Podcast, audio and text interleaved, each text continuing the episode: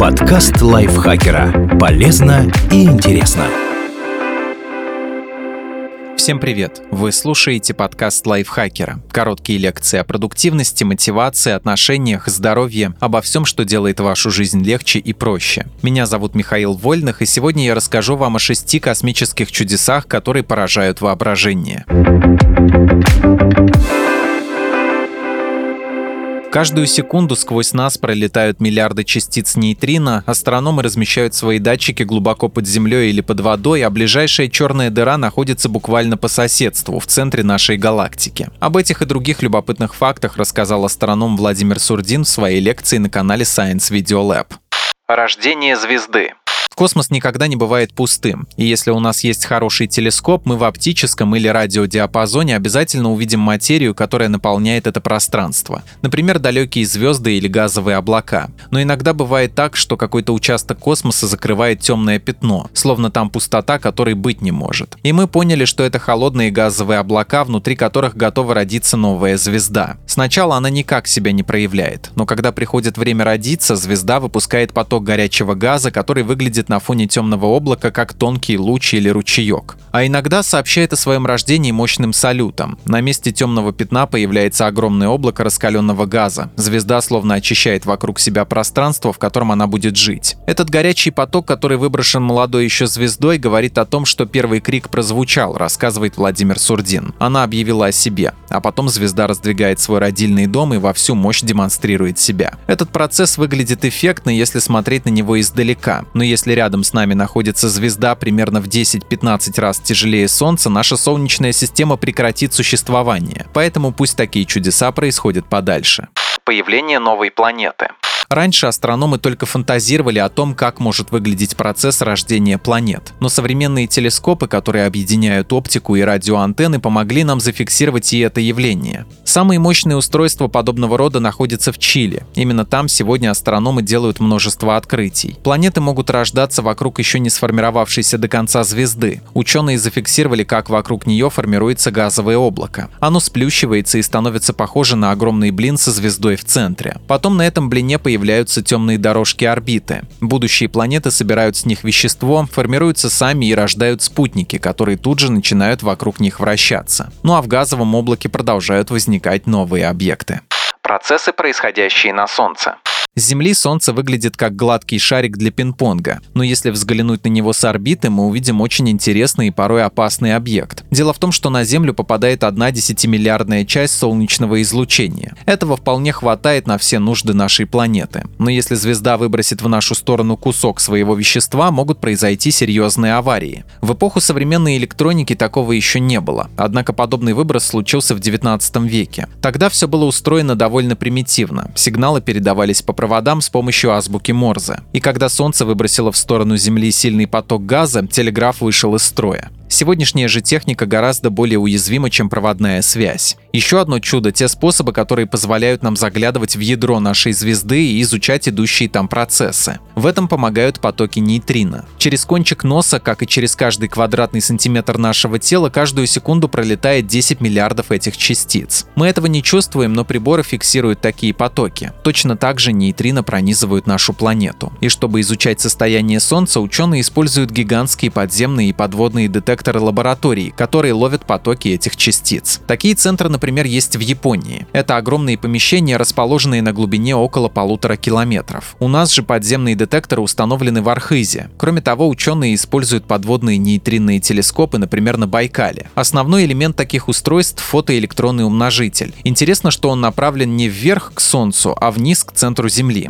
Дело в том, что детекторы работают глубокой ночью, когда наша звезда освещает противоположную часть планеты. То есть они смотрят на Солнце сквозь тело Земли. Наша планета служит отличным фильтром для частиц. Нейтрино входят в нее в южном полушарии, пронизывают целиком, а потом их ловят на дне Байкала. Американские исследователи же установили подобные устройства на своей научной базе в Антарктиде. Их нейтринные детекторы сквозь земной шар наблюдают за северным полушарием, в то время как мы своего смотрим в южное, дополняя друг друга, рассказывает Владимир Сурдин. Таким образом, мы получаем портрет Солнца, сделанный с разных точек, и узнаем, какие процессы происходят внутри нашего светила.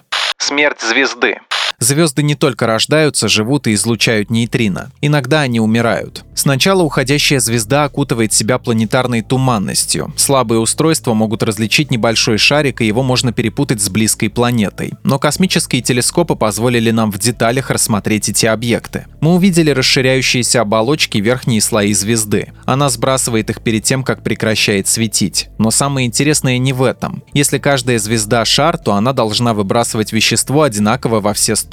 Однако туманные оболочки имеют самую разную форму. Наблюдатели дают им поэтичные имена. Так во Вселенной появляются туманности, которые называются эскимос, муравей, песочные часы, кошачий глаз, бабочка и даже почему-то тухлое яйцо. Такие процессы происходят со звездами размером примерно с наше Солнце. Однако сравнительно недалеко в созвездии Орион есть Бетельгейзе. Это небольшая красноватая звезда. Уже давно астрономы наблюдают, как она окутывает себя потоками газа. Судя по всему, Бетельгейзе заканчивает свою эволюцию, но в отличие от более скромных светил она не угаснет. Ученые считают, что ее существование закончится мощным взрывом. Возможно, это произойдет очень скоро. Астрофизики говорят, взрыв наверняка случится в ближайшие 10 тысяч лет, а когда именно никто не знает. Может быть и завтра. Это явление называется взрыв сверхновой. Так заканчивают жизнь массивные звезды. Люди давно не наблюдали подобных эффектов на небе. В последний раз взрыв сверхновой звезды случился почти тысячу лет назад, в 1054 году. Причем он был настолько сильный, что его можно было наблюдать без всяких телескопов. Все это время звездное вещество разлеталось, выжигая пространство. Когда взорвется Бетельгейзе, мы окажемся залитыми потоками звездной радиации. Ученые успокаивают, для Земли это не станет катастрофой, нас защитит атмосфера. Но спутники на орбите сгорят, а космонавтов придется срочно эвакуировать. Если взрыв произойдет в наши дни, то современная техника предупредит о нем примерно за 10 часов. От звезды пойдет мощный поток нейтрино, который обязательно зафиксируют датчики на Байкале и в Антарктиде. Времени, чтобы забрать с орбиты космонавтов, вполне хватит. А от Бетельгейза останется небольшое ядро, которое превратиться в нейтронную звезду. И это тоже чудо. Мы не знаем, что за вещество в нейтронной звезде. Но если им наполнить стаканчик для Глинтвейна, он будет весить 100 миллиардов тонн, рассказывает Владимир Сурдин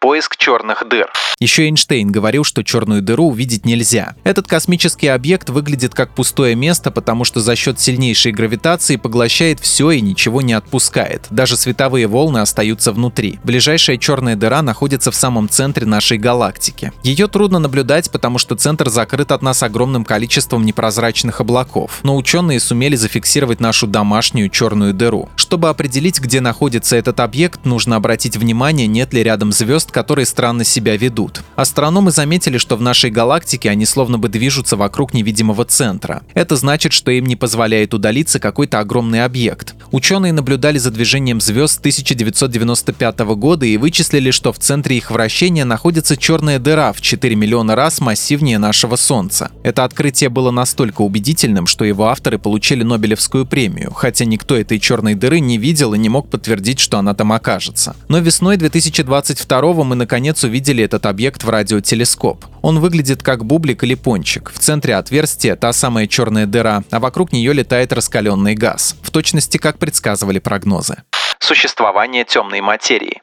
Недавно ученые узнали, что наша галактика погружена в огромный клубок неизвестного вещества и занимает в нем всего 1% объема. Что оно из себя представляет, не знают ни физики, ни астрономы. Ученые называют это вещество Dark Matter или темная материя. Его пока нельзя ни увидеть, ни измерить, ни исследовать. А обнаружить можно только по силе притяжения. Исследователи придумали, как использовать темную материю, чтобы увидеть свет звезд из очень далеких галактик. Таких далеких, что астрономы даже не надеялись их когда-нибудь разглядеть. Оказывается, массивные космические объекты немного меняют направление световых лучей благодаря своему притяжению, так что те отклоняются от прямой. И если свет проходит сквозь скопление галактик, наполненных темной материей, его путь немного искажается. Настолько, что далекие звезды можно наблюдать в телескопы с Земли, и астрономы смогли их зафиксировать. Одно невидимое, темная материя, природа которой до сих пор загадка для физиков, позволило взглянуть на другое невидимое, но уже из-за большого расстояния, объясняет Владимир Сурдин. Для астрономов это сбывшаяся мечта.